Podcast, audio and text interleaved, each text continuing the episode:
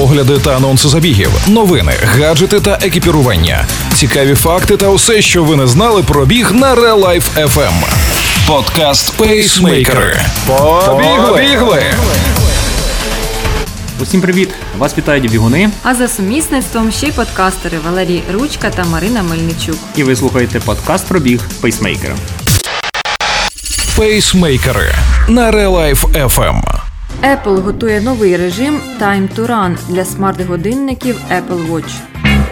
Кінець 15-річного союзу Adidas продав бренд Рібок американцям.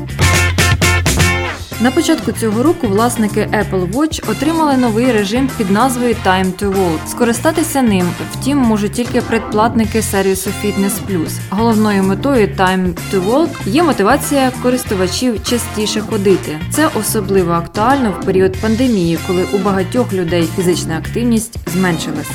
Для того, щоб прогулянки були більш цікавими, Apple пропонує слухати спеціальні епізоди, які доступні тільки в режимі Time to Walk. Тривалість кожного випуску становить від 25 до 40 хвилин. Гостями цих міні-подкастів є різні зірки. Вони діляться своїми особистими історіями, а на екрані годинника можуть з'явитися різні фотографії, які візуалізують розповіді. Гості також пропонують невеликий плейлист з пісень, які мотивують і надихають їх. Так що користувач може продовжити свою прогулянку, насолоджуючись цими композиціями. Марк Гурмен з Bloomberg повідомив, що Apple готується представити режим Time to Run на своїй осінній презентації, де компанія покаже Apple Watch Series 7. Концепція буде аналогічна Time to Walk. Ймовірно, темп оповіді буде більш інтенсивним, щоб відповідати користувачеві. Також інсайдер відзначив, що годинник може обзавестися режимом Audio Meditations. На жаль, він не уточнив, чи планує Apple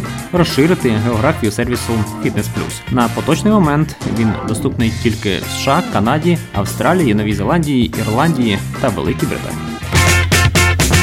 Німецький виробник спортивного одягу Adidas продав бренд Reebok за 2,5 мільярда доларів американській компанії Authentic Brands Group. На продажу бренду наполягали акціонери Adidas, незадоволені стабільно слабкими фінансовими результатами Reebok. Німецька компанія купила Reebok 2006 року за 3,8 мільярди, щоб е, поліпшити свої ринкові позиції в конкурентній боротьбі з Nike. Reebok був орієнтований на ринки США і Канади, але в останні роки Adidas сам значно поліпшив свої позиції в Північній Америці, підписавши контракти з такими знаменитостями, як Kanye West, Beyoncé та Pharrell Williams. Adidas розпочали підготовку до прощання з Reebok в 2020 році, продавши бренди, які були частиною первісної угоди з купівлі Reebok. Покупець бренду Authentic Brands Group спеціалізується на скупці спортивних лейблів. Ви слухали останні новини зі світу бігу. Подкаст Пейсмейкери для вас підготували ведучі Марина Мельничук та Валерій Ручка. Пейсмейкери на Real Life FM. Залишайтеся з нами. І тримайте свій темп. Ви слухали подкаст Пейсмейкери на Real Life FM. Real Life FM. Щодня з понеділка по п'ятницю о 7.40 та 16.40.